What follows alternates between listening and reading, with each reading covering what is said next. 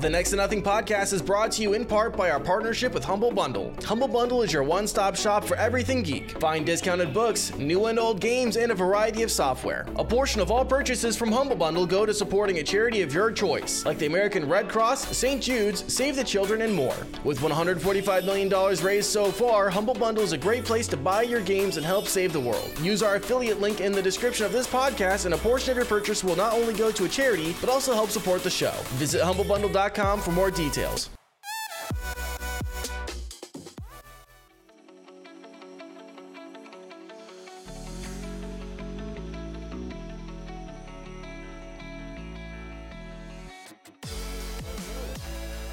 Hey, what's up? Not much. You guys ready to start the show? I think I am. Absolutely. All right. Bring it on. Let me pull up my notes. All right. Hello and welcome to Next to Nothing, a show where we talk about how to waste your time and not your money in gaming. I'm your host, Danny K. With me, as always, the wonderful, beautiful, um, enrapturing uh, renditions. Wow. Okay. I don't know if that was- all the compliments. How's it going, guys? Hope you're all incredible.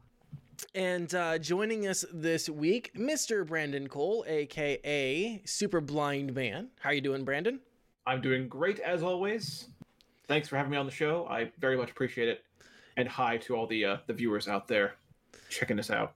Yes, uh, and real quick, uh, we got connected by a mutual friend. I wanted to sh- give them a shout out real quick. A big shout out to Marcus Axford and all the other folks over at Gamer Fuel Studios uh, for connecting us with you, uh, Brandon. Yeah, yeah. Shout out to them. Good people, those people. And uh, this is just one one one result of the things that they're doing. So it's good stuff. Yes. Um, so, for the folks who don't know who you are and what you do, uh, would you mind giving them a brief rundown and all the places they can find your stuff?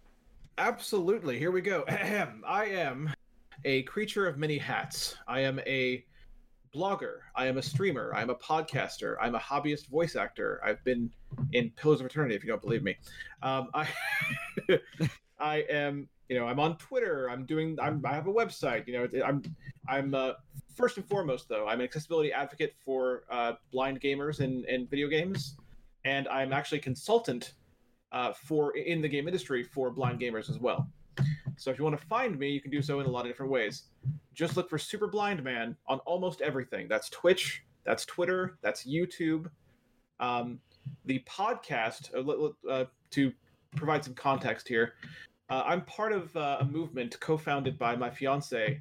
Um, we call it the Breakdown Walls movement, and the goal is to break down the barriers between the disabled and non-disabled out there. You know, gamers, uh, streamers, and just everyone. Just break, break down the barriers, bring people together, and make you know make people force people to realize that we're all gamers and we're all just doing the things we do every day, and we're just you know we're all people and just have a good time. So to that end, we have a Breakdown Walls Discord. You can find that at breakdownwalls.net/discord. That's a super easy link, just so you know. And if you want to check out my podcast, you can do that too. I, I do a podcast that provides multiple perspectives on gaming news. I cover gaming news, but then I cover it again from the accessibility side, from the disabled, Mhm. from the disability side. So it's it's providing you two perspectives on sometimes the same thing. Uh, you can find that at breakdownwalls.net slash podcast. We do uh, interviews as well. I have some pretty cool interviews under my belt, and uh, there you go. So that's just basically, you know, me, kind of like that's like scratching the the bare minimum of the surface. But you know, there you go. Yeah. So, right on. um, anyone that's live, uh, I want to thank my mod, uh, Mr. Greenlee, for doing a shout out to uh, Brandon's Twitch channel. I also put a, provided a link to his website. Um, that stuff will all be in the description of the episode, uh, depending on where you watch it. Uh, if you're on the uh, regular podcast feed, check the episode description uh, and of the VOD and all stuff, all the other stuff like that. Um, so yeah, uh, let's get right into it uh, with just like a discussion on accessibility. Um, and if you don't mind, you know, if we could kind of just set some uh, semantic parameters here, some I like that term, semantic parameters. yeah, just you know some some definitions so anyone who might be confused about what accessibility might mean. Um, how would you how do you define it uh, when you when you talk uh, into your consultancy? the biggest thing I think to mention is the definition of accessibility itself. Um, but to talk about accessibility, we should talk about inaccessibility. And inaccessibility essentially means a barrier to access. Um, so when something is not accessible, it doesn't necessarily mean you cannot in any way enjoy that thing, but there's something that is preventing you from enjoying it, something that you may have to work around, something that you may have to fight through to enjoy that thing uh, to its full, you know, to get the full experience out of that thing.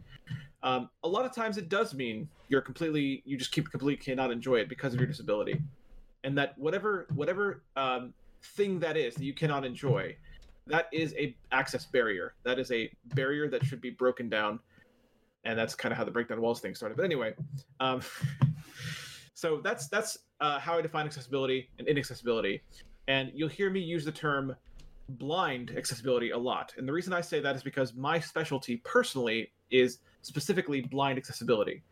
Um, I I will and can discuss other disabilities and uh, you know things that can be done for other disabilities as well. But it is wrong for me to think that I know more about those disabilities than, than people who have them.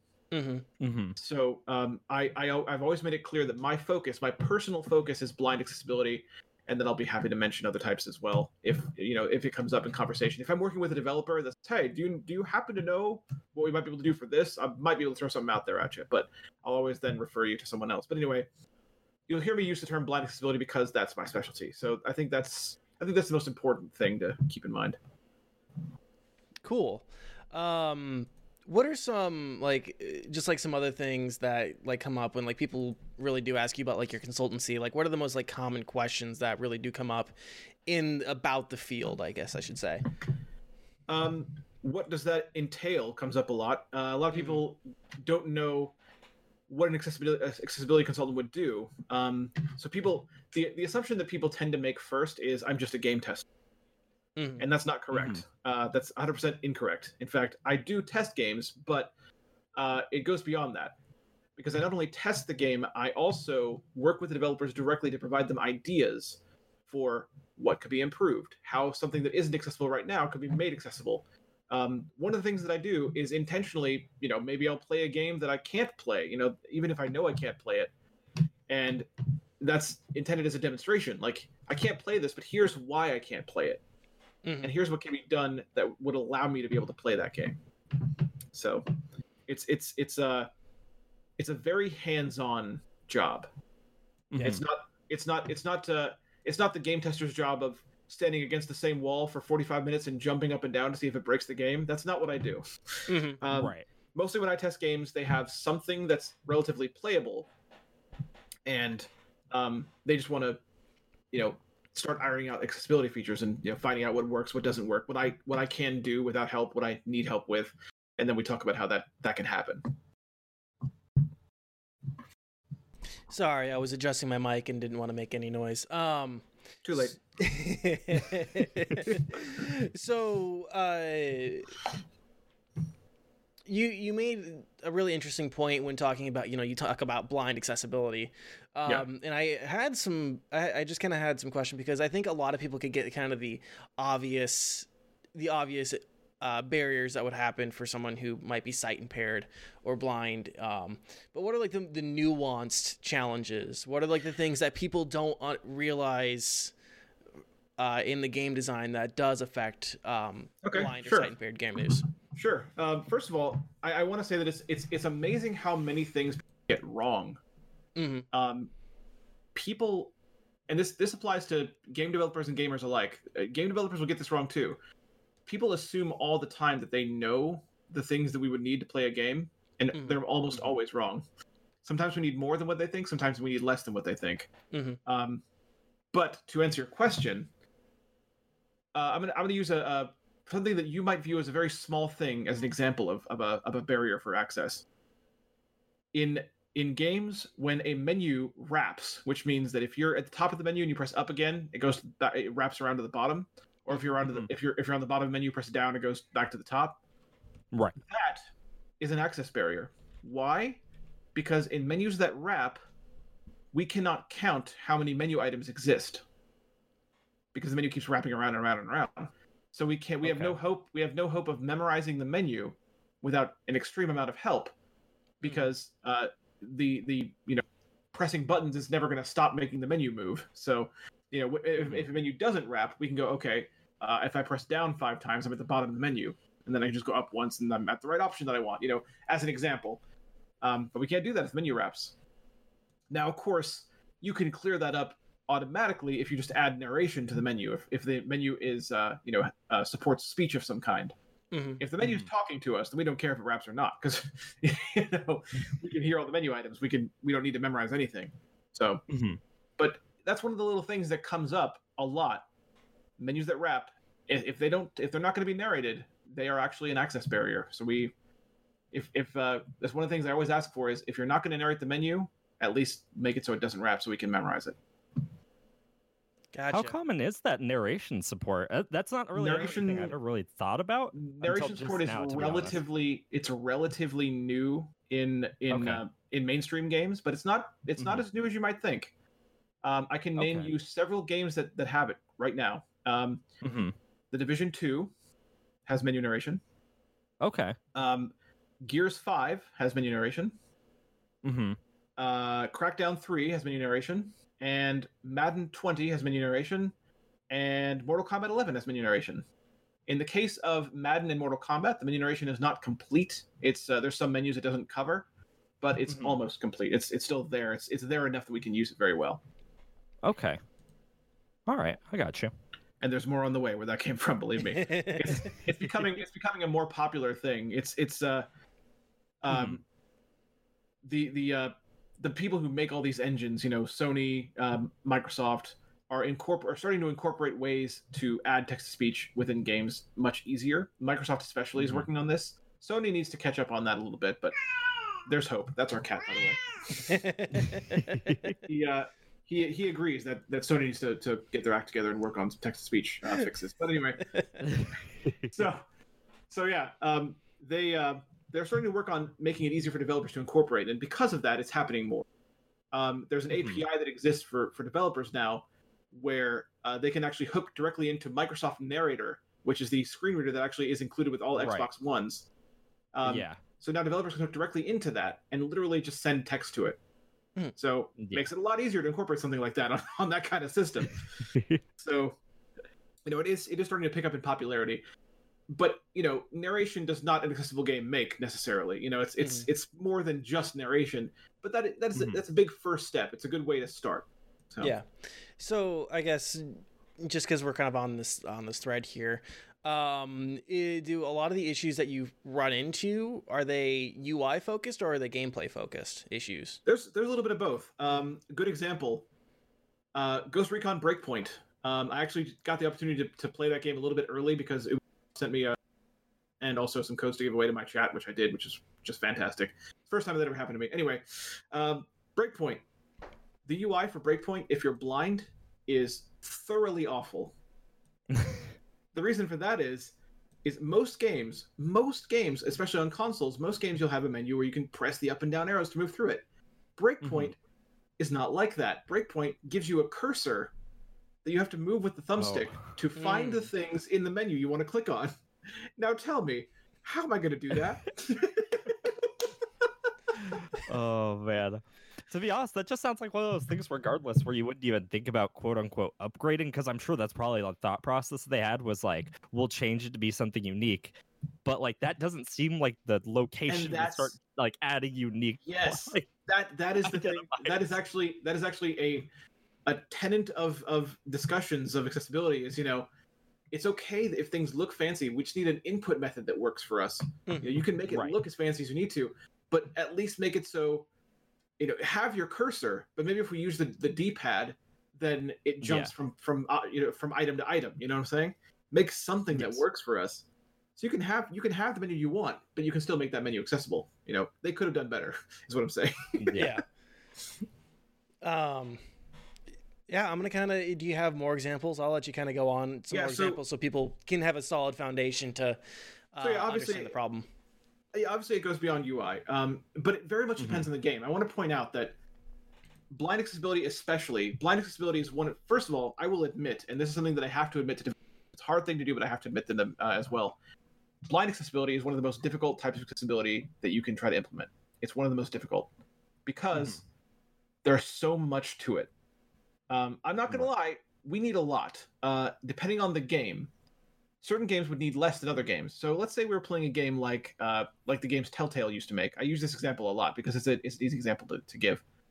hmm Um, what we would need to make that game accessible is a menu-based navigation system that covered everything. So if we're standing in a room in a Telltale game, you know, this point-and-click adventure style, that's what you're supposed to move the cursor, find the thing you're supposed to click on, boom, you, you do the Right. thing. We would need an interactive menu instead of that interface where we wouldn't move a cursor around because we couldn't see the things around the room anyway. But we'd have a menu that would give us, in narrated speech, a list of the things available in the room. And if something was not uh, uh, interactable yet, or something was hidden, it would not list that thing until it was revealed. So that way, Mhm. we could we could move through a menu, click on the thing we wanted to interact with, and just have that happen. Um, and then you do the same thing with dialogue, you know, choices. You have us uh, allow us to narrate those choices um, in advance, and then when we click on one, it will make that choice. Of course, this would involve removing the timers because we need Right. time to be able to, to, to read them. Um, but essentially, once you've done those two things, you're done. With with that type of game, that's it. That's now it's blind Mhm. accessible. Congratulations, you've done a great thing. Now, if you go to a different genre, like let's say a giant 80-hour open world adventure, Mhm. um, you need different things for that, but you still can do it. I actually wrote an article. No kidding. I got an article published by GamesIndustry.biz about this, and it's one of my it's one of it's, it's one of my one of the accomplishments I'm proud of because they I'm, I'm just super happy they accepted my article. But anyway, um, so so there was there's there's been a lot of talk. Uh, I mean, I'm this is kind of a preface to what I'm about to say, but there's a lot of talk about how the games industry these days is too inundated with open world giants. Too many 80 hour giant games, 100 hour, 200 hour games you can jump into. There's too many of them. My uh, whole thing in the article was uh, responding. I, the, the, the, article started. Um, I got the opportunity to write it because I responded to a tweet asking about how I felt about 80 hour games, you know, there being too many 80 hour games. And I said, well, my response is probably unique to everyone else's because my response is this I would love an 80 hour game that I could play because we don't have any. Mhm. Mhm. and uh, because I responded with that, that prompted uh, the offer to uh, to you know basically they asked me to write the article after that. But anyway, um, 80 hour games, giant open world games would need something different. They would need, for instance, a map interface that would be either one of two things, or maybe even both things. Um, a 3D, you know, interactable map that we can move around, and when we highlight a location on the map, that lo- location is narrated to us, so we know what we're, you know, highlighting when we move uh, through things. Mhm. Um, or a um, kind of again going back to the menu-based system. Menu-based is kind of the uh, kind of an easy way to go when when we talk about accessibility and trying to navigate large things. Menu-based is a good way to do it if you know if you're if you're talking about blind people here.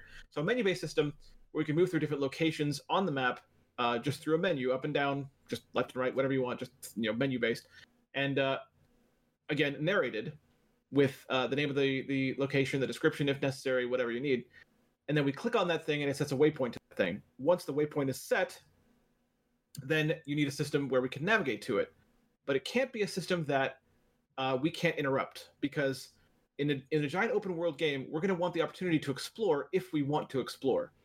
So I I tend to stray away from suggesting like auto walking.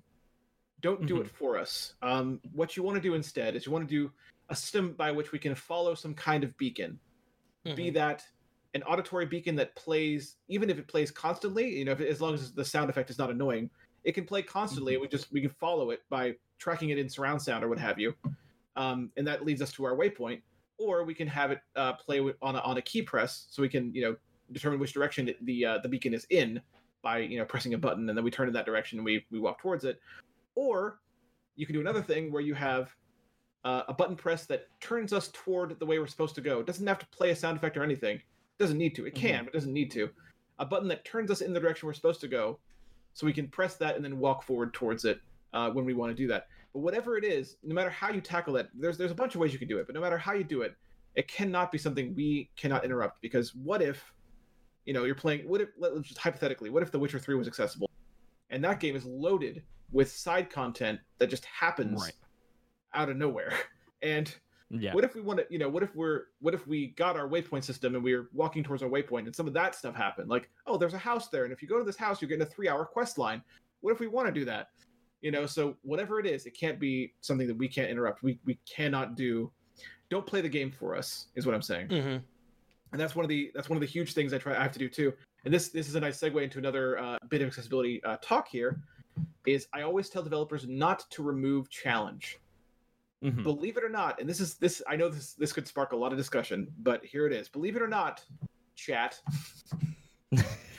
we we do not want easy mode Mhm. accessibility does not have to mean easy challenge us give us very difficult games. Give us an accessible dark souls that is as difficult as dark souls is but allow us to play it. There's there's a big difference between you know oh man you guys want easy mode or you know that and oh well, we just can't play the game at all. You know? So Right.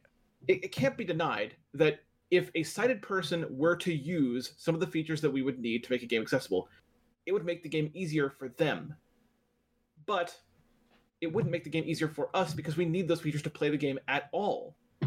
hmm So it's it's I understand that it's hard to put yourself in someone else's shoes. It's hard to understand that what is easy for you might not be easy for someone else. It's hard to, to, to picture that. I hear a lot of talk, you know, Sekiro is, is a game that really sparked this debate. I was gonna say that. Yeah. Yeah. um, a lot of talk about how people people felt like if Sekiro added an easy mode, I'm using Sekiro now because we already bridged that, we already Mhm. broached that. If Sekiro added an easy mode, that it would detract from the game for anyone who used it because they wouldn't feel as accomplished bosses or whatever. You know, they wouldn't they wouldn't feel the sense of accomplishment that you you felt after fighting a really hard fight and, and winning. Except Right.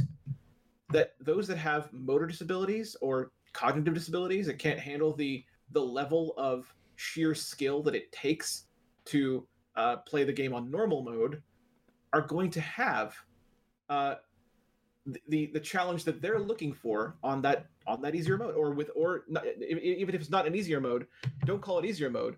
Get make it an option where you slow down the the game speed or something like that. Right. so the challenge that they they'll experience on that slowed down version is equal to the challenge that everyone else is experiencing on the normal version, but people can't see that because they can only see, oh man, the game looks so slow. It's it's moving so slowly. This is super easy. You know, it's Mhm. uh, that's that's Sekiro example. Sekiro obviously was not made for the blind to play it, but um, that's I, I'm giving that example because it's, it's very relevant to accessibility discussion because that's what people always bring up these days. Yeah, right. But suffice to say, we don't want easy mode. We want we want we want equal challenge if it can be achieved, and we want to Mhm. play your game. You know, if you're a Mhm. developer, we want to play your game, and that's what it boils down to. If if if you don't provide features for us to play the game, then we can't play it. It's simple as that. It's it's it's not a question of whether it's easy for us or hard. It's we can't play it. So Yeah. you know, Um.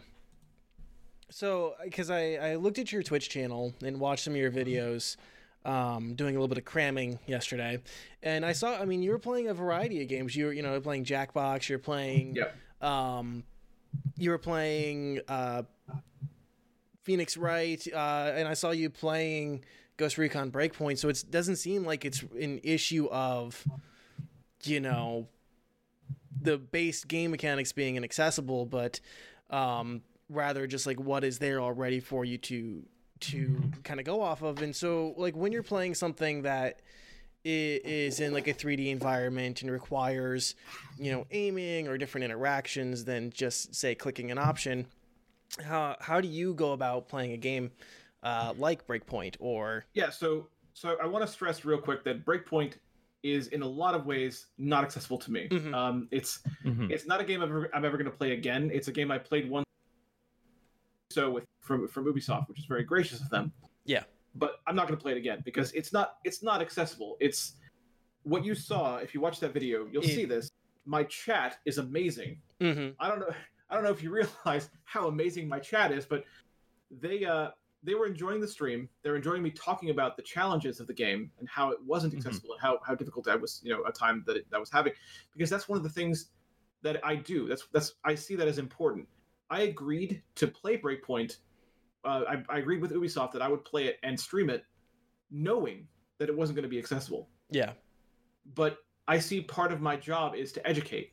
Mm-hmm. I Mhm. I need to be willing to show other gamers and developers that uh, you know these challenges exist and how we get around them if we can and how we don't get around them if we can't.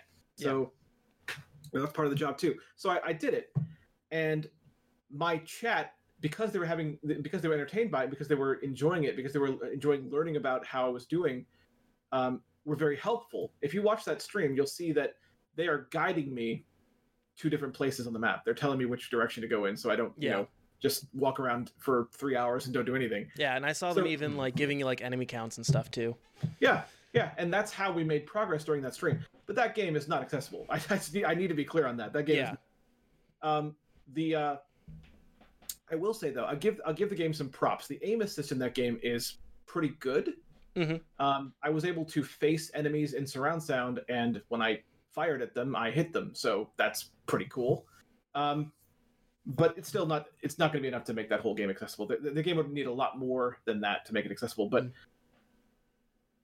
you know, so I think that that uh, that kind of leads into the idea that I I always call accidental accessibility Mm-hmm. because the Mhm. games you're mentioning, a lot of the games you're mentioning that I play are not designed to be accessible to the blind, but they are accessible in small ways because of certain design choices that were made. Mhm. Um, so one of the games that I that uh, I have been playing recently, Catherine Full Body, and you wouldn't think a lot of people immediately say, "What? How are you playing that game blind?" I mean, you have to move blocks around and you know jump up to different things, and it's ridiculous. How are you playing that game blind? Well, the full body edition just happened to add what they called safety difficulty. And in safety difficulty, there's two little things. One of them is you can't die, and the second thing is if you press R1 on one of the puzzle levels, it autoplays it. I mean, that's how I play. Mhm. that's how I play that game. And then uh, there's other sequences in that game where you're in a bar and you can answer texts from people, and they're like, "Okay, fine. Well, how do you do that?" Well, uh, there's another workaround for that. Uh, a technology called OCR, which stands for Optical Character Recognition, Mhm. and it is it is built into a lot of screen readers these days. So I use a screen reader called NVDA, and I use the PS4 Remote Play app on PC. So I launch Remote Play. It sends the feed from my PS4 to my PC. Then I scan that image with OCR and pull the text out of it, so I can then read it. so it's a huge workaround. That, you know, it's it's a complicated workaround, but Mhm. it makes the game playable. So who am I to argue with it? You know, I mean, yeah, Right. I, I I certainly would like to have a version of the game that is actually playable, that is made to be playable by the blind, where the texts are narrated automatically within the game itself, and there's audio cues for the puzzles, so I can navigate those myself. I would love to have that, but Mhm. I don't have that, and this works. So, you know, and it, it and it serves to demonstrate accessibility concepts. Like I can I can still say, I can play this game because, like I just did, I explained to you guys how I played it, and that's that's what happens. People come to that stream and they're like, "How do you play this game?" And I'll I'll give them this same speech. I'll educate them on how it how it works. So. Uh, Madden though is a game that I'm playing recently as well, and that one is modified to, to be playable by the blind. That one actually is specifically made for blind accessibility, which is tremendous. Um, but a lot of the games that I play aren't necessarily; they're just accidentally accessible, and I will experiment all day with games to find out which ones are accessible by accident. And I'll, I'll try any game once. I'll tell you that. I even tried God of War 2018 and got further than anyone thought I would. So there. Um, real quick, just because I saw this pop up in the chat, this is from uh, Elliot Argues. He is uh, uh, one of the guys that runs Budget Arcade. He said, "What's the best game you've played in term uh, in just in general?" okay, so that that's a that's a broad question. Um, the reason that's a broad question is it's it's difficult to break down in simple terms Mhm. because I also play audio games, games that are made specifically for the blind. Often, oftentimes these games are made by the blind as well. Not Mhm. always, but Mhm. oftentimes they are. And uh, so, you know, we have some good entries in that category. But a lot of the games that are audio games are games that you guys wouldn't have heard of because why would you have? You know, you don't you don't need to play audio games. you know, actually I actually do occasionally try to get a sighted person to, to try an audio game. It sometimes works and mostly it doesn't. But anyway, um, so the best audio game I've played is probably an RPG reminiscent of Pokemon called Manamon. It's probably that's probably the best one I can think of off the top of my head. It's so good. It's uh it's one of our very few. We don't have very many RPGs to choose from, and that's that's one of the best ones. Um, so audio games probably Manamon. Um, blatant Pokemon knockoff, but if you like Pokemon, you'll you, you like Manamon too, as Mhm. long as you're willing to deal with the fact there's no graphics. so Mhm. so that's a thing. Uh, best non-audio game that I've played that I can play. It's hard to not say. See, the thing is, the, this is why it's so difficult to break down. If if I if I if I restrict myself to a game that was made accessible to the blind specifically, uh, I'm drawn to games like either Madden or Mortal Kombat 11 because Mortal Kombat 11 uh, had has menu narration that was added just for the blind as well as an audio cue system for interactable objects during a fight. Mhm. So one of those two games would probably win just because they were modified to be accessible to me, you know, and other blind people. Right. It's it's we have so few options for games that we can we can play without any concern, like any any barriers, that it is hard not to it's it's hard for a game that's made for us to play to not become our favorite instantly Mhm. because you know because like we appreciate it so much because we we appreciate the effort of, of the developer that did it to make that game accessible to us like Mhm. there's there's a game there's a game uh, called sequence storm it is a rhythm game is a rhythm slash racing game if you can believe that it's available on steam Mhm. and when it was first developed the blind were not considered in the slightest however this past summer the developer spent basically three months reworking the whole thing to make that game accessible to us. It has full menu narration, complete menu narration. It has an audio mode for the rhythm. You know, it- it's a rhythm game, so it's it's got instead of instead of the uh, the scroll, the scroll of notes you have to hit, it's an audio version Mhm. of that essentially. It's an audio cues mode instead of a visual cues mode. He just completely designed this whole thing to make this accessible to us because he wanted us to play it. And so that is probably one of my favorite PC games at the moment. Yeah. you know, because he took the time, and we recognize that and we appreciate it because it's it's still it's still it's becoming more common, but it's still such an uncommon thing that Mhm. uh, you know our favorite game is probably going to change a lot. It's like it's like this. It's like uh, it's like if you guys had been playing on a regular Nintendo, even though it's 2019. Let's just say let's just say you've only played regular Nintendo games all this time. And then someone gives you a PS4 Mhm. with like loaded with stuff. That's that's how it is for us. Mhm. every time something every time something new comes out that we can play, we're ecstatic about it. When we found out that Catherine was playable, I mean it's Catherine. It's a weird little game that Atlus made. but we still we still jump for joy because look, it's a new game we can play. So, you know, it's that it's that's that's why it's such a complicated question. But Yeah. you know, I, I did my best there. no, uh, and you you gave me a a little hook there that I actually was gonna ask, and you're you know talking about um the game like just kind of like in general how the games aren't designed for you. And you you mentioned um a little while ago some tools that you used. Um what are some tools or some hardware that people can uh, use to make games more accessible for them? You know you were talking about a text to speech tool. You know are there yeah, that's are there like special controllers or headsets that work really well to help with with like blind accessibility i guess and uh, no, no, there are not. There are none. There's nothing like that out there. Um, controllers we use the same controllers as anyone else. Uh, headsets I use a I just use a good surround set. I use those myself. That's just my personal preference. There's other ones out there. It doesn't matter which one you use. They're you know just Mhm. if you're Mhm. if you're a, if you're a blind gamer, you're probably going to want surround sound though because it gives you a better uh, audio spectrum than it would if you're just listening to it in stereo. So. Um, Right. It gives you a, a better idea of where things are in relation to you. So I recommend if you're a blind gamer, surround sound. Um, the screener that I was mentioning with OCR technology is actually free.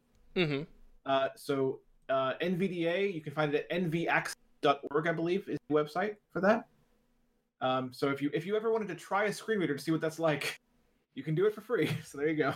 yeah hey we like free around here Uh, our whole Yeah. niche is uh trying to find uh budget Yeah. stuff so that's awesome Um, I mean, has there been like, is there anything that you just don't recommend? Has there ever been like a text to speech or anything that is supposed to be helpful but just is absolutely not worth it?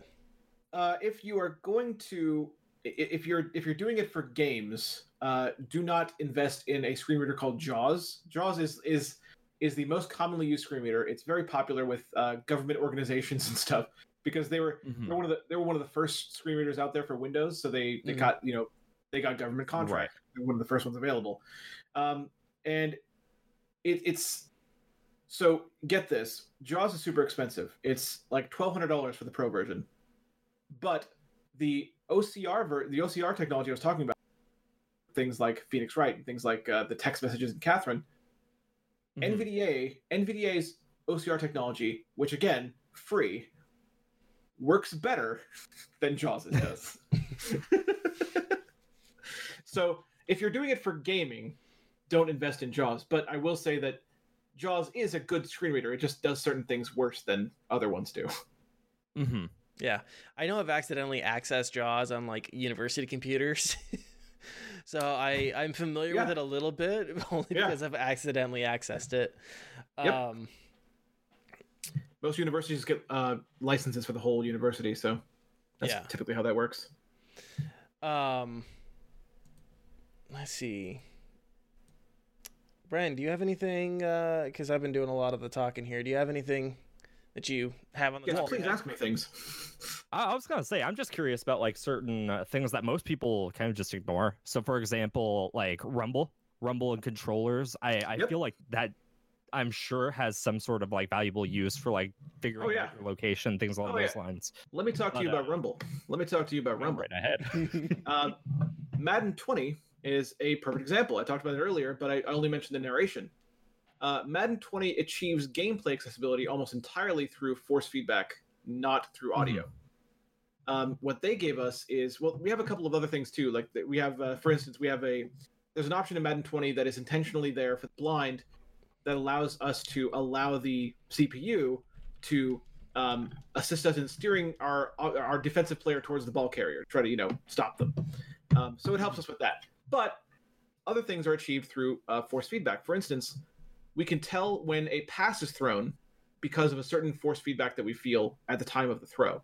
We can tell when we're when we can tackle someone or when we're about to be tackled by another uh, vibration. We can tell if the if we're on offense, we can tell if the play we're running is a running play or a passing play based on whether the vibration is short or long. Um, and one of the most important ones is the kick meter for field goals and for punts and things like that, and for the kickoff and all that.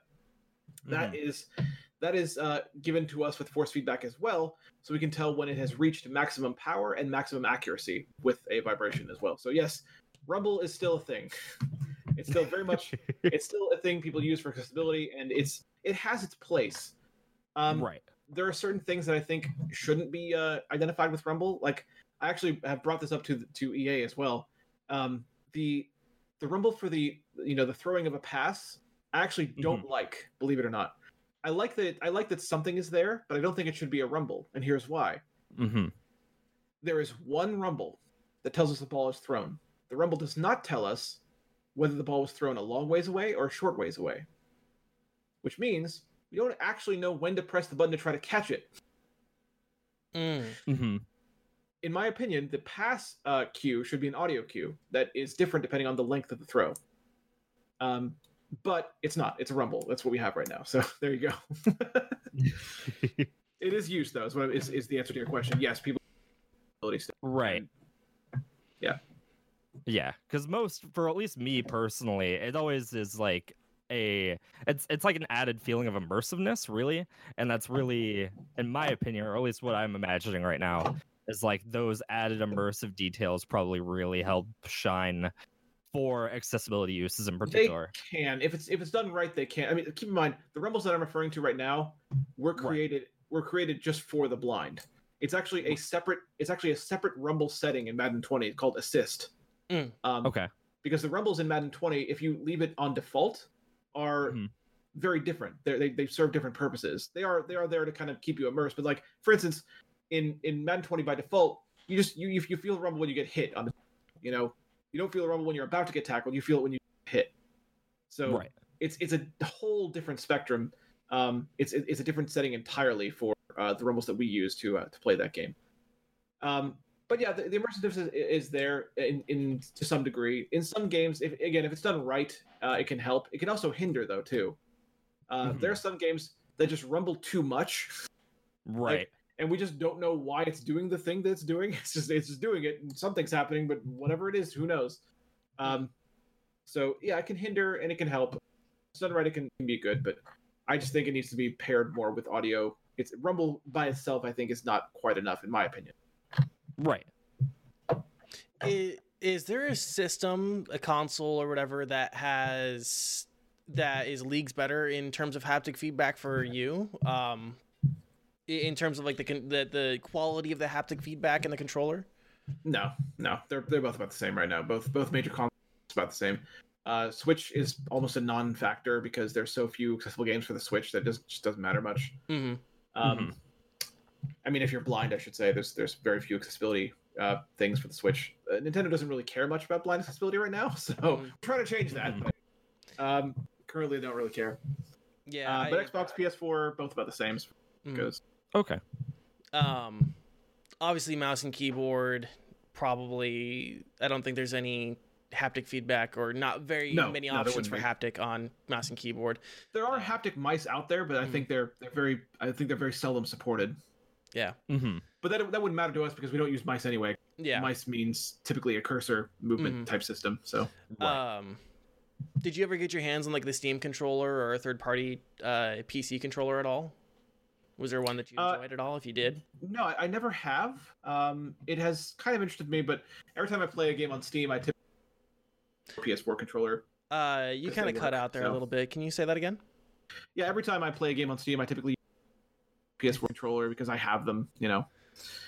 So- uh i'm not gonna have you repeat again but you typically play steam with a ps4 controller or Xbox controller, depending. You know, it it kind of depends on the, the what the game supports mm Mhm. because there, I have a couple games on Steam that don't support PS4 controllers, so mm. uh, I'll use Right. whatever. You know, I have both, so I'll, I'll use that. Or I, I never usually use third party controllers for anything.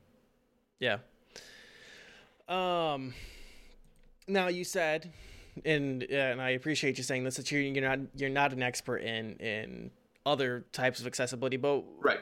I'm sure you have colleagues in the space, right? I sure Uh, do. I sure do. Plenty of them. um, who have di- who have different, um, you know, whether it's the cognitive or you know deafness or um, maybe some sort of uh, issue relating to their dexterity. What are some of the like really common uh, uh, things overlooked that your colleagues speak about? Uh, subtitle size is a big one for. Um, Mhm.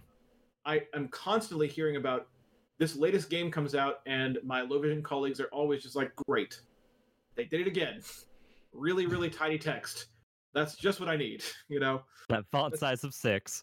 Yep, that that's that's a hugely common uh, problem that's still happening today, and we don't know why because Mhm. there's so many examples. There's examples of, of games that do it so well.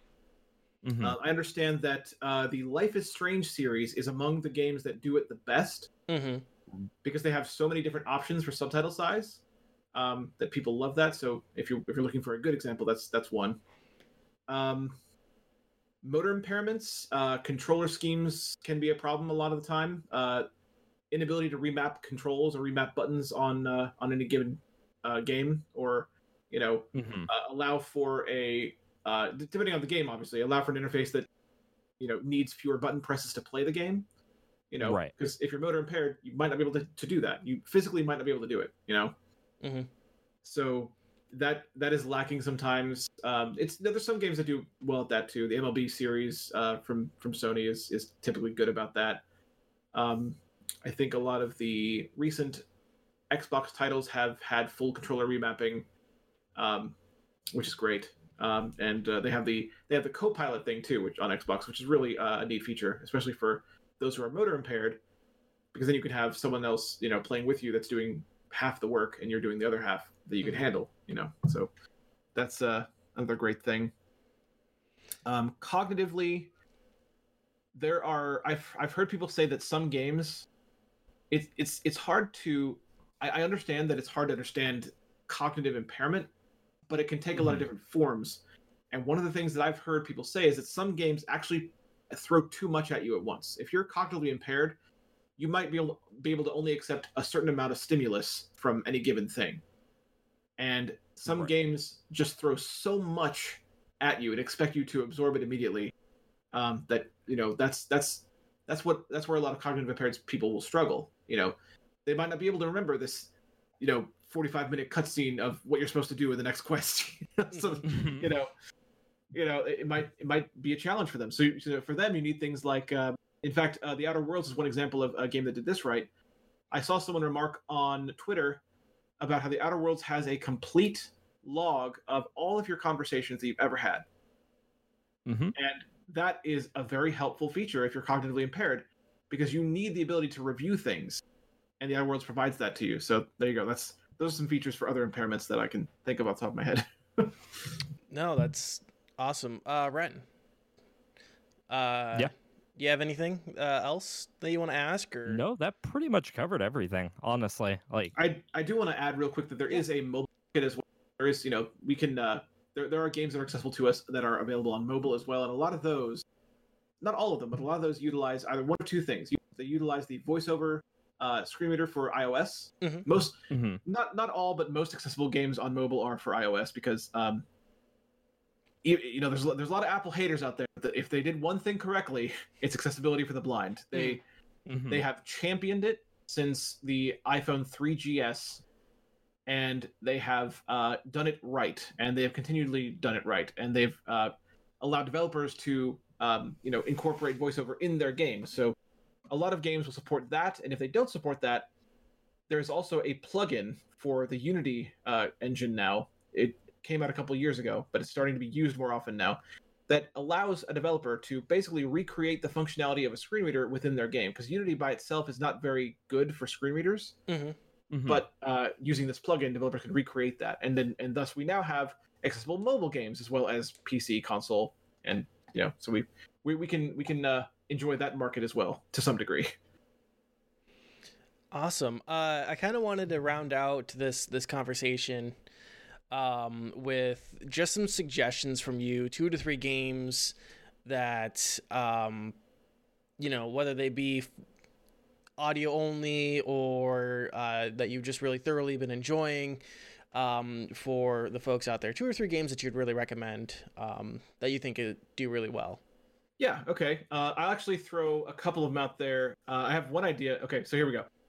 Uh, if you want to try an audio game, and you're willing to try an audio game on mobile, then I actually have a free one that you can try. It's called Frequency Missing. It is an audio game that functions like a point-and-click adventure, uh, and you play it by moving your finger around the screen and centering the sound effects you're hearing. Every sound effect you can hear is an object you can interact. with. So you center it, then you tap, and you move toward that object and interact with it. So it's it's an, an entire adventure that works that way. Five chapter adventure, and it's free. So frequency missing. There you go. There's one. Um, if you're if you're willing to try an audio game that you have to pay for, I have to recommend a game like Manamon. Again, that RPG I mentioned before, or another Mhm. RPG called A Hero's Call is another. Uh, Um, we lost you there a little bit. Uh, Heroes Call. Heroes Call, yeah, it's another it's another game we have RPG. Um, there is a there's actually a game available on Steam. The first two games I mentioned are not on Steam. This one is. There's a game called A Blind Legend, which is an audio game as well, but it is it's one of the very few audio games that is available on Steam. So I wanted to mention that as well. Um, very soon, there's going to be another RPG coming out called The Vale, um, and I'm really looking forward to that. That's that's also going to be available on Steam as well. You might want to look that up. That has its own Steam page. It's not they don't have a release date yet, but it's it's supposed to be coming out soon, according to them. So we'll see. Um, and then of course games that are just generally accessible to the blind, uh, that are not necessarily audio games. Uh, you want to go for Madden 20. You want to go for Mortal Kombat 11, uh, Gears 5. If you want to play very specifically Horde mode. Um, they worked to make Horde mode accessible, but not so much anything else. so that's uh, that's one of my gripes with that game, but I, I won't get into that on this show. um, but you know that's that's available um and those are probably some of the best ones to jump into especially if you're looking for a game that was made to be played by those are probably the best ones to jump into Awesome. Um, man, I, I think we've covered. You've answered so many questions. Uh, you've been very enlightening on this topic. Uh, That's that's the goal. That's my whole job. Well, half my, half my job. you do that half very, very well. Um, Ren, is there anything else on this topic before we move on that you want to get out of there? Or, uh, Brandon, no, I can't think of anything to be honest. anything that you want to get out on this topic? I think I think we're good. I think I've covered a lot of things. I think there's there's certainly more that I'm going to say, but it's in relation to about. So yeah, I think we're good. Um, so yeah, we have a little bit of news and stuff to talk about. I mean, Stadia is almost here. Uh, this is uh, actually a week from today. Google Stadia will be released. Um, and we've seen a little bit of news. Not uh, not a lot. We've seen just you know um, what games are coming to it. Uh, I think Ryan, do you remember if we talked about the um, negative latency stuff? Yeah, we talked mildly about it. Yes. Okay. Yeah. Um, there's been some details about negative latency, which is a way that they're combating um, the the actual latency that people might experience with uh, streaming the game. Um, There's just been a lot of talk on whether or not this will be successful. Uh, Brandon, you said uh, before the show that you were a founders member. I am Um, yes. so I'm kind of curious about how you're feeling, and uh, we haven't had anyone that has been like super gung ho about uh, Stadia. So uh, I'm kind of interested to hear your piece on it. And uh, So let you go. yeah, yeah. So the reason I decided to become is because I feel that uh, it's again part of my job to cover new things because I need to establish for the rest of the line community um, Mhm. whether or not it is a thing that they can use. But the the perspective I wanted to provide you guys is that I think it is going to be potentially quite good for us specifically, for the blind community specifically. And the reason I say that is because a lot of the platforms that we have to deal with right now, uh, Steam is a good example. Uh, Steam has a lot of issues in terms of uh, us accessing Steam. It's Mhm. not it's not great. There are certain there's there's plenty of things that we can't do on the within the Steam application because they're just not accessible to us. It's not the Valve does care a little bit about accessibility. They have added some things, but they there's still so much work to do. It's it's not great. However, here we have Stadia, which is probably going to have its own interface when it goes live as well.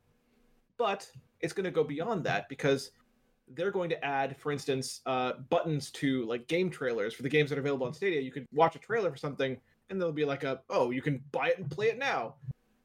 That the existence of that button right there is actually quite important because Google has a decent track record for labeling all their their buttons properly, for making things accessible to us. They know what we need in terms of web development on the website to make a thing accessible. Mhm. So Stadia might actually be this is this is why I want to provide this perspective. Be interesting. Might actually be the easiest platform for us to purchase games on and play them. Hmm. So in that way, I am excited for that. Uh, regardless of all the criticism about how it might work, you know, latency, blah blah blah. I'm super Mhm. excited about the fact that I might just be able to very easily interact with it. Um, and that's that's something. Like there's something to be said about that. People people turned away from Steam before Steam added any features to help us out. People would turn away from Steam all the time because they just got too frustrated with it. hmm So if Google keeps, you know, keeps their current track record of making things decently accessible for us, and as long as those buttons in YouTube videos are labeled buy now or whatever, buy on Stadia, whatever they're going to call it, as long as that's labeled and and, and uh, viewable by a screen reader, and we can click that Mhm. button, buy the game, and play it immediately. Okay, yeah, I think we're in. you know, it's uh, it's an interesting perspective. I, I think. Yeah, Um, no, that just kind of because you're mentioning Steam specifically, uh, is that pretty much how it is across the board between Origin and BattleNet and GOG? Um, I can I can tell you that BattleNet is also not very accessible. Uh, I cannot tell you about Origin or Epic Games because I don't have any. I I, I don't have them. I, I've never had any reason to try them just yet. hmm But uh, BattleNet, I can confirm, is also not accessible to us. Okay. Yeah, I, I didn't even think about like the stores themselves. Uh, and that's that's that's why I'm here. Like that, that's that's why I wanted to talk about it because I, I I know that my perspective on these things is very different from anyone else's. I'm excited about Stadia for different reasons than anyone else is. So there Yeah. you go. Mhm. yeah, n- I, man, enlightening. there's a, there's a pun here, but I'm not gonna say it. Uh, Oh, please do. Oh, please, and thank you. it's just been so eye opening.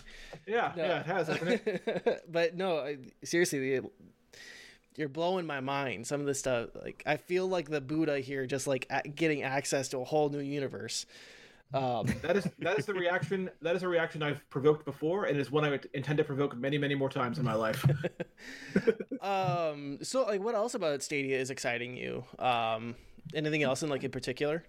yeah, so I'm I'm one of those people that is very interested in technology. Um, Mhm. I I respect, believe it or not, I actually watch uh, Digital Foundry videos, not because I can appreciate. They, they talk about graphics a lot, and I can't really appreciate that, but I can appreciate, you know, the technology that goes into it. You know, I I, I Mhm. even if even, even if it's something that I can necessarily take advantage of, I appreciate it for its existence essentially. And I think I think a lot of the technology here is at, at the very least it's got to be intriguing to some people. I think the things that that Google is doing to combat latency are clever, and I think it, it goes it goes you know that negative latency thing. I don't know if you saw. There's a video that IGN did um, with their IGN first segment about Stadia, where they got a uh, engineer at Stadia to talk about the whole the whole latency issue. Yeah. and they actually broke it down uh, pretty well. Like broke it down like really deeply. Like a lot of people when the negative latency thing was was uh, was first announced, a lot of people are like, okay, that's super stupid because it's gonna press buttons for you. It's like it's gonna predict what you're gonna press and can just do it for you. And then if you press the wrong thing, it's gonna roll it back. That actually isn't exactly what it's gonna do. If you watch that video, um, it's it, it, breaks it down in a way that uh, so this is not gonna basically it's like if uh, so, so you're running you're running these games on their giant monster beast servers of Doom that are just enormously powerful. hmm So a machine like that is going to be capable of doing much more than running the game that you're playing on. And because it's capable of doing like it, it, it could run that game like three million. So because it's capable of doing that, it will do more because the because Google worked with the developers of each game specifically. They it wasn't just like OnLive was just okay, we have permission to stream the game, you know, we're streaming the video to you and that's all they did. This Mhm. they actually worked with the developers. They they had the developers add Stadia to their engines, make versions of the games that are specifically made for Stadia. So the game will run itself and it will do on top of running itself calculations to try and predict what you're going to do and have uh, basically be ready for you to do any of those things. It's not pressing the buttons for you, it's just holding in its system multiple calculations for the things you might do because it has the power to hold that information along with run the game. And it's it's just ready for you to do those things more than a you know typical system would be. Um, on top of that they talked about their their engine that is going to learn from uh, things that happen. It's going to watch for latency to occur and learn from that uh, based on the section of the game based on the, the level of the game based on that very moment of each game. It can pick out a scene um, and uh, you know change the network uh, settings based on what it needs to do. So like if if, if uh, developers can can help this along too they can add code to uh, to help this along too but it will it'll try to learn automatically developers can help along. So they can have it so on cutscenes in their game it doesn't focus so much on performance. It focuses on resolution and graphical quality because that's what you want. You're not interacting with the game at that point so you don't really need to worry about latency in a cutscene. So it's going to focus more on the resolution and keep your keep your uh, quality up. But Mhm. when it comes back to gameplay it'll immediately seamlessly switch its its own settings to account for uh, the gameplay side so you get as little latency as possible. I just I, I i know this is a lot but i just think that technologically what they're doing is interesting and i think it's clever and i think it might work Yeah, I I've been pretty pretty lu- lukewarm on Stadia.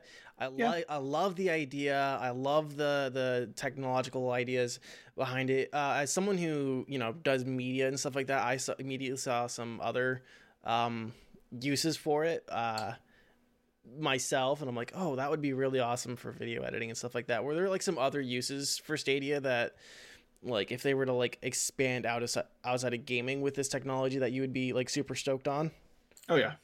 Um, I, I I'm I'm thinking of things like owning Jaws. You know, it, the I, I told you about Jaws, the very extreme screen reader. Well, what if you never had to own Jaws? What if you could run Jaws from the cloud, Mm-hmm. Mhm. not not pay twelve hundred dollars, and have a screen reader that functioned as well as Jaws does in most things, uh, and you know it's at your fingertips in the cloud? That'd be great. Yeah.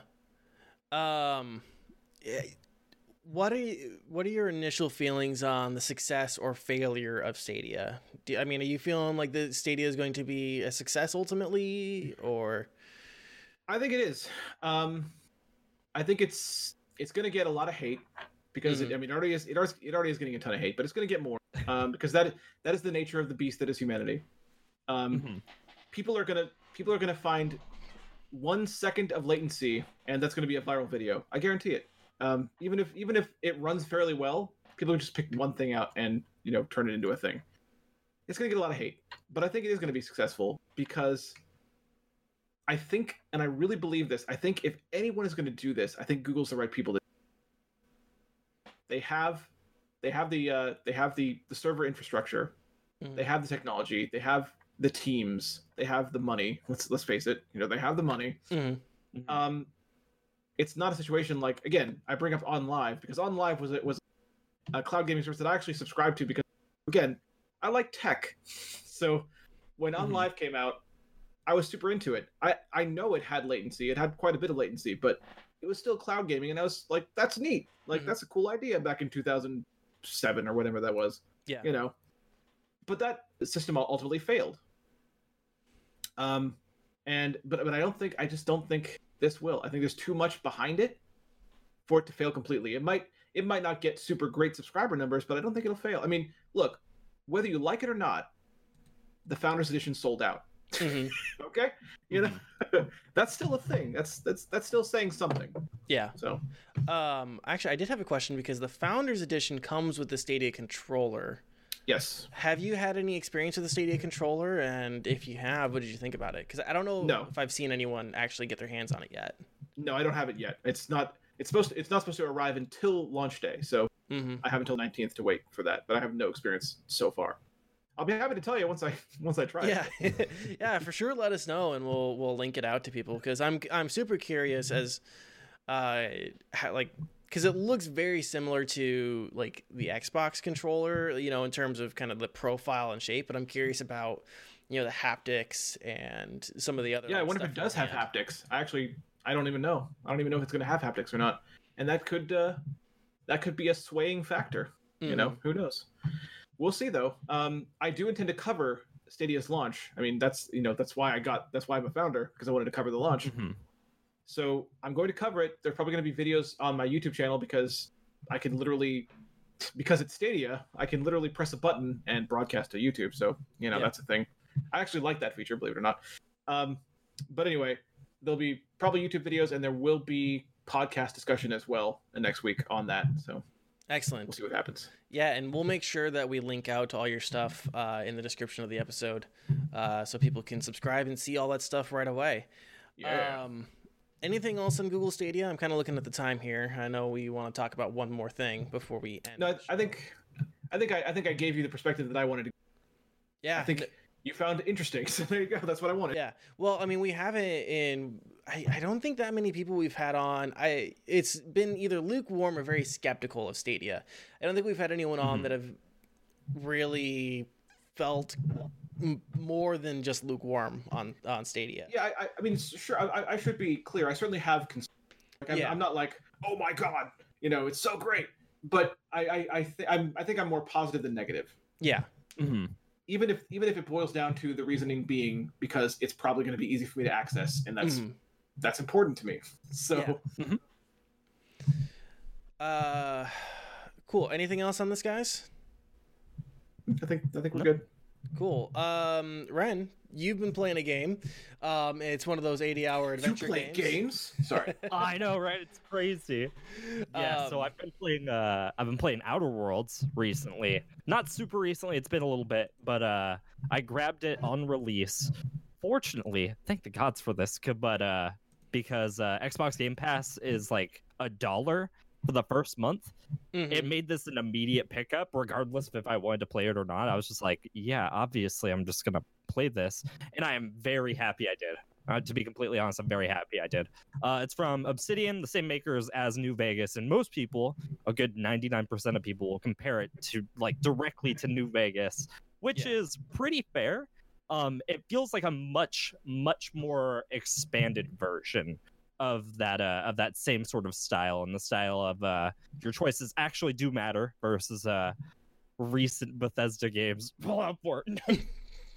It's 76. Um, but uh, but in comparison to those, the uh, the choices actually do matter. You can go through an entire playthrough and kill everybody if you want to, and you can still beat the game, which is not something that you could do in like classic Bethesda games. If you try to kill the like first main character, he just goes down and then stands up like five seconds later and asks, "How are you?"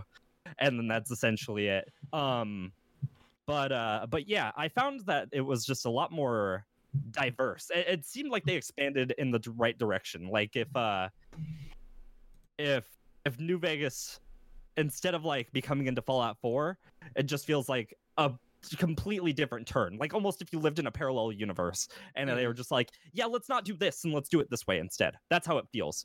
Um I don't know. There's a lot more dynamic um abilities that come with just base leveling. So for example, in like old school titles um such as New Vegas, you would uh you would pick up like small gun skill or something like that and it Mhm. would just increase your gun damage and that's it. But each each and every skill has its own ability like subtree in its own like case. So if you get like your uh you get your persuasion up to a certain amount, you can persuade enemies to fight for you passively. Like they'll they'll fear you and run away, or they'll like and embrace just how strong you are as a person and just be like, I don't want anything to do with this. I'm just I'm done.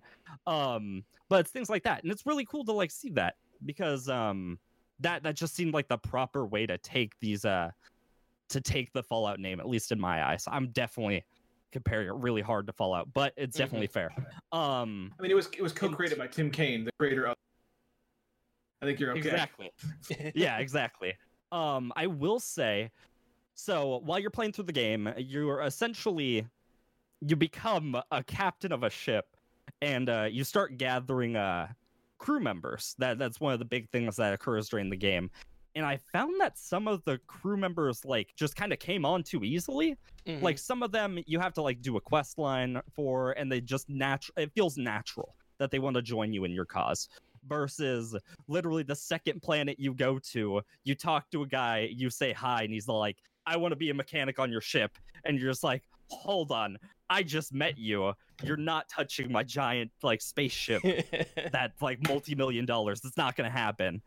Um, I, I found that to be really weird, but most of the characters made like it, it felt natural in terms of dialogue. It didn't Mm. feel really off with just that exception because you literally learn five seconds before he like wants to be on your ship that like he has a problem with authority. You're a ship captain. I don't know why you would want him on your ship if he has a problem with authority. And like he had such a problem with authority that he tried to beat somebody, like beat an officer of the law with like a bat, essentially. And it was just like, why in the world would I ever bring this guy? But your character's just like, I mean, maybe I'll consider it. I'll think about it. And it's like, all right, okay, okay, buddy. Um, uh, some of the characters, with the exception of that one, specifically that one was the only one I had a real issue with. Um, have a lot of depth to them that I wasn't expecting them to. I talked to like a vendor and he was wearing he was wearing like a helmet of the company that he's trying to represent Mhm. and uh And essentially, this isn't too spoilery because this still happens relatively early into the game, but you start to learn that he was kind of forced into this life and he does not want to become a part of it.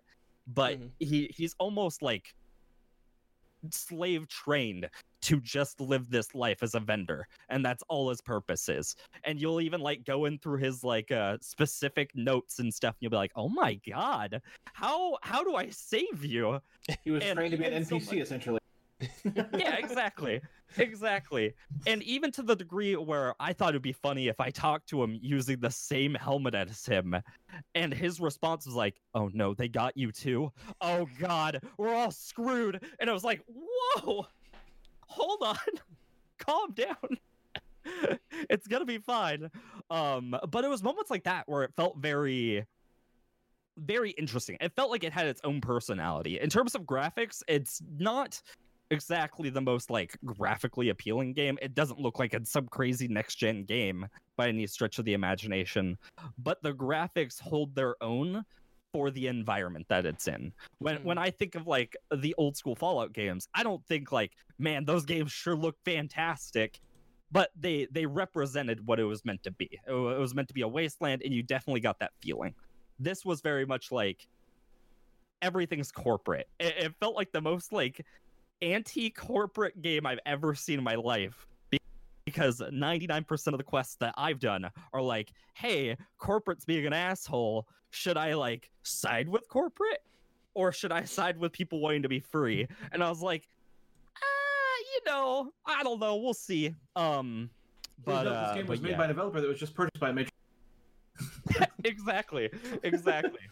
Um but i don't know. I found the i found the experiences to be really individualized and unique. So i for example was playing like a melee charismatic character that is not going to take someone's shit essentially. That, that was pretty much the gist.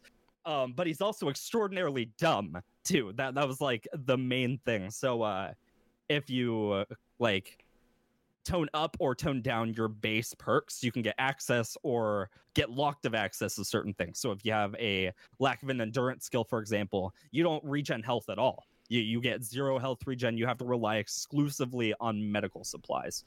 Um, my character had no intelligence, so we just had dumb dialogue options.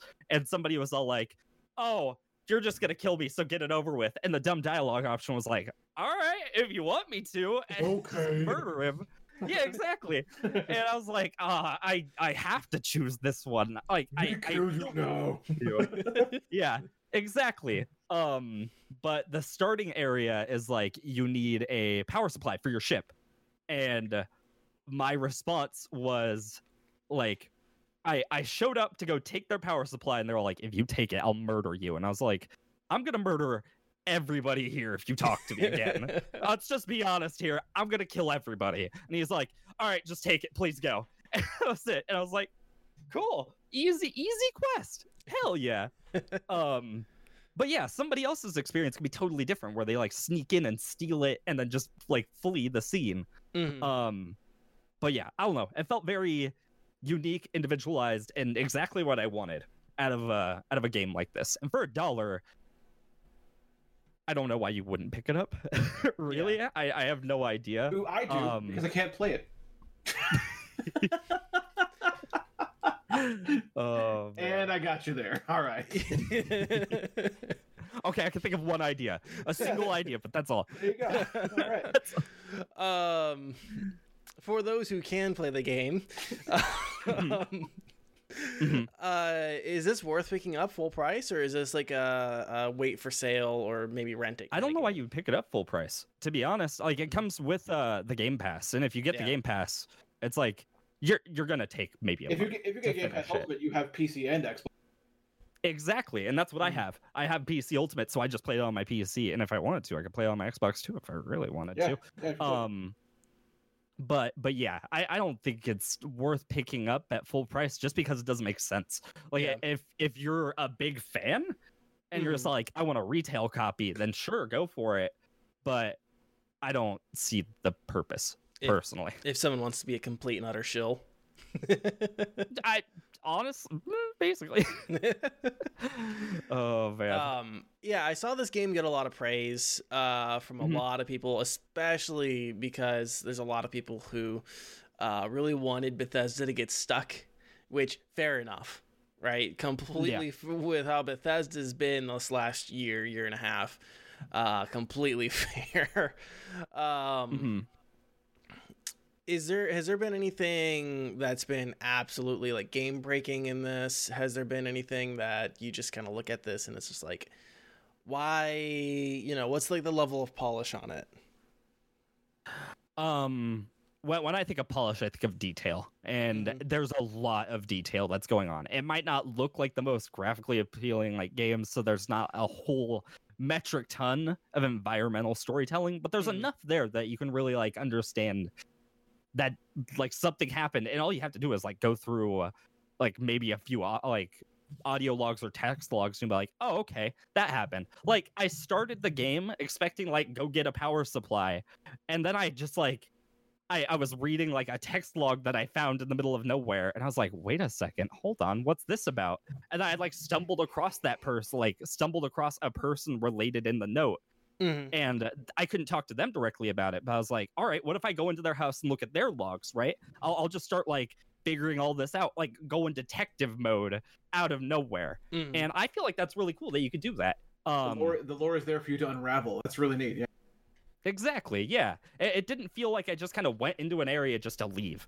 Like it didn't Mhm. feel like a stop. Really, I'm just like, yeah, you gotta go grab the thing, and then you gotta get out of here and then go to the next place. I don't know. Mm. That that I feel has been like one of the big problems with maybe not Fallout 4 because I feel like Fallout 4 does a fairly good job of environmental storytelling. Yeah. But when it comes to actual like character storytelling, I feel like it's very like heavy-handed where they kind of just spill it at you and you're forced to accept it Mm-hmm. versus just like, oh, I can ignore if I wanted to, I could totally ignore this person and go about my life. That Yeah. that's totally an option. I didn't have to go do any quest for anybody. If I wanted to, it'd just be like, I'm gonna kill everybody. I'm gonna take the power core. I'm gonna leave. That's my choice. I, I Mhm. can do that.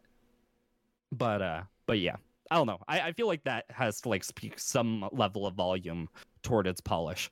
Yeah. Did you have any? Did you see any bugs or anything that like?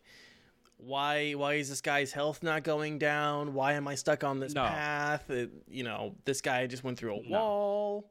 Nothing like that. nothing, nothing along those lines. No, not like a certain other game that I'm definitely thinking of right now that I probably talked about on release and made those exact accusations. Seventy six. But- um, but yeah, no, nothing like that. Nothing at all. I I feel like maybe I ran into. I, I'll say there's certain moments where the information that you need to pay attention to isn't exactly to, like it, I I didn't know how to hack for like a certain uh, point of time. I thought that one of the requirements was uh like a certain material or something like that Mhm. because there are materials that you use for hacking or uh, lockpicking and uh, there was another counter above it and i had no idea what that was and it doesn't tell you anywhere in the game and it has the specific little indicator and icon but that icon's never mentioned. And turned out that was the hacking skill and the lockpicking skill. I thought Mm. that was just kind of like not relevant to it. I thought that was just kind of like a matter of like what materials you got out of a box for example.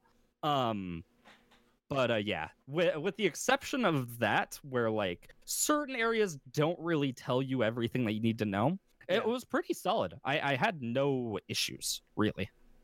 Gotcha. Um, I think you answered all my questions on on the Outer Worlds. Brandon, do you have any thoughts or opinions or questions on Outer Worlds at all? Uh, honestly, no. I mean, I've I've I've listened to honestly my my whole exposure to the outer world. Listened to a little tiny bit of playthrough to get an idea what it sounded like. And other than that, I, I don't really know much about it. I know I know some of the things you mentioned because of that point playthrough, like the the uh, stealing the power core, the you know getting your ship, that that kind of thing. I, I know about that stuff, Right. but that's essentially as far as I've actually watched in a playthrough. So Mhm. I'm not up on my Outer Worlds knowledge, but I, I do definitely respect the Outer Worlds' uh, willingness to allow you so much freedom, Mm-hmm. um, Yeah. while at the same time keeping you in that RPG mode. You know, Right. Exactly. Even even at the, um like in the middle of the game, it tells you that it's definitely a bad idea to go to this crazy planet filled with monsters, but you can still go there. You, you If can you really totally want still to, go there. I went there and I was like, I'll be fine. And then I got absolutely decimated by like a bunch of Now- monsters of now- doom. now just and I'm like, I just wish that I just wish that after you got decimated, it was like we told you. oh man but uh but yeah it didn't feel like i was level locked to anything I, Mhm. it didn't feel linear like I, it felt like the linearity i chose to make Yeah. not not so much just like oh i need to go here to go here to go here yeah. it was just like if i want to i could totally just skip like the relay station just go to death mountain Yeah. and just fail miserably There's no all the time there was in did you hit like any like walls like i'm thinking very specifically of like fallout new vegas where when you leave um the first town you're in trying to get to vegas uh there's the quarry that's in between them and the quarry is infested with death claws and you can't get through because the death claws are there so it makes you Mhm. route around to Novac there was nothing like that either that you saw Yeah.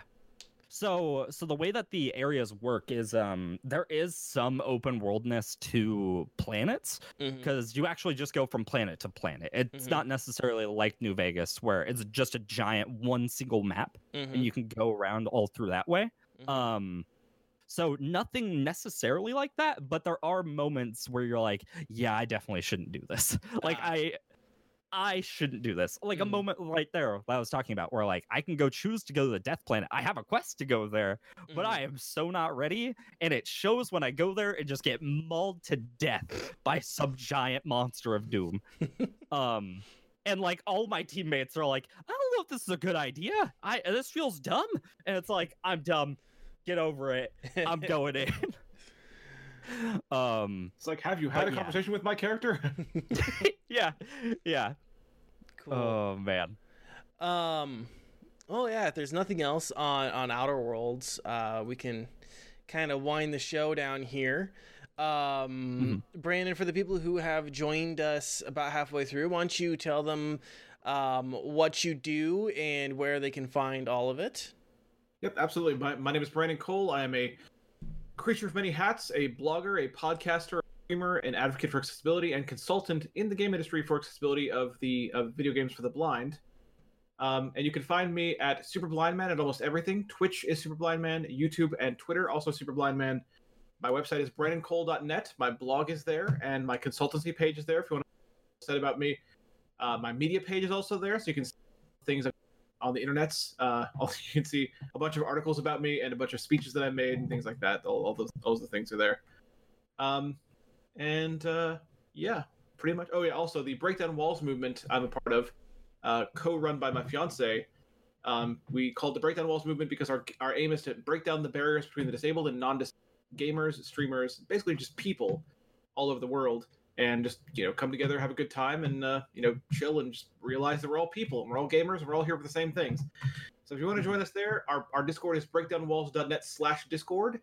And if you'd like to listen to my podcast, which covers gaming news from two different perspectives, we cover the standard perspective, uh, you know, your typical gaming news perspective. Then we cover the disability side of the, the, the gaming news perspective, uh, as well as interviews and uh, just general rants about games.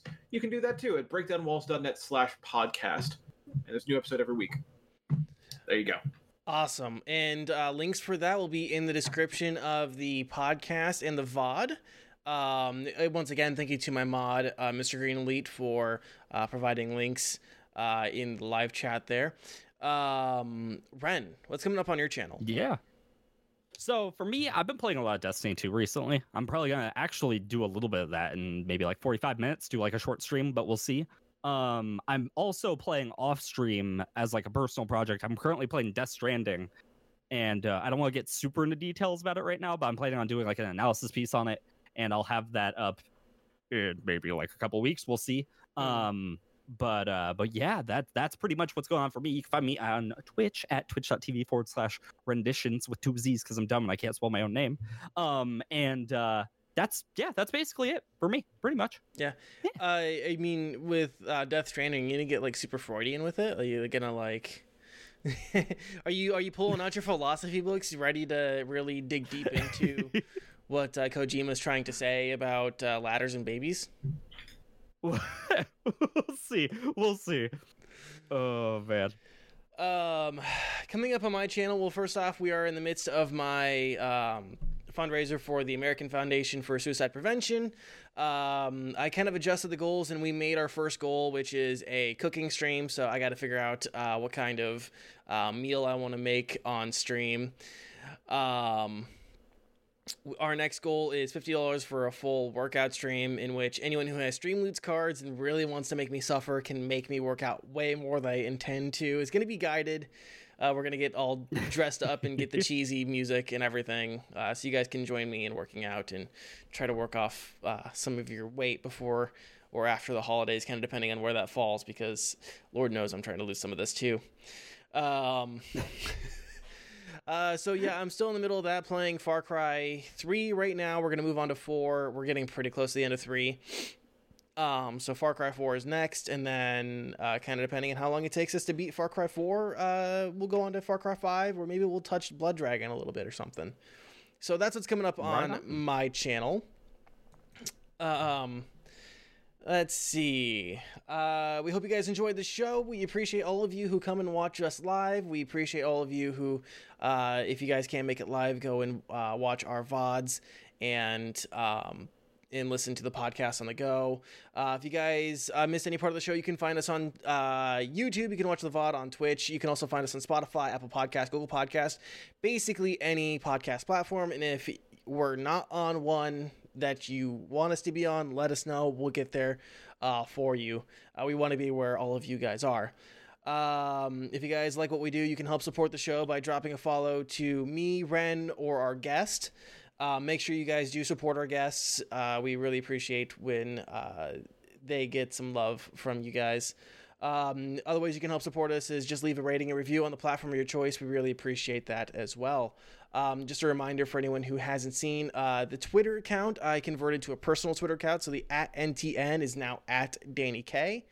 Um, uh, let's see. I think that's all the housekeeping I have to get out of the way. Another huge thank you to Brandon Cole for Very coming welcome. on the show. Uh, we really appreciate you coming on and enlightening us on uh, this on the topic of accessibility. Uh, another thank you to Marcus Axford for connecting us to you, Mr. Cole. Yeah, and if you ever want me back, hey, I'll, I'll come back. I don't mind. uh, yeah, we'll we'll see if we can uh, get you back, especially um, if there's anything uh, big relating to accessibility that uh, we hope you There can. There may be a thing that may happen at some point that I can't talk about right now that you may want me back.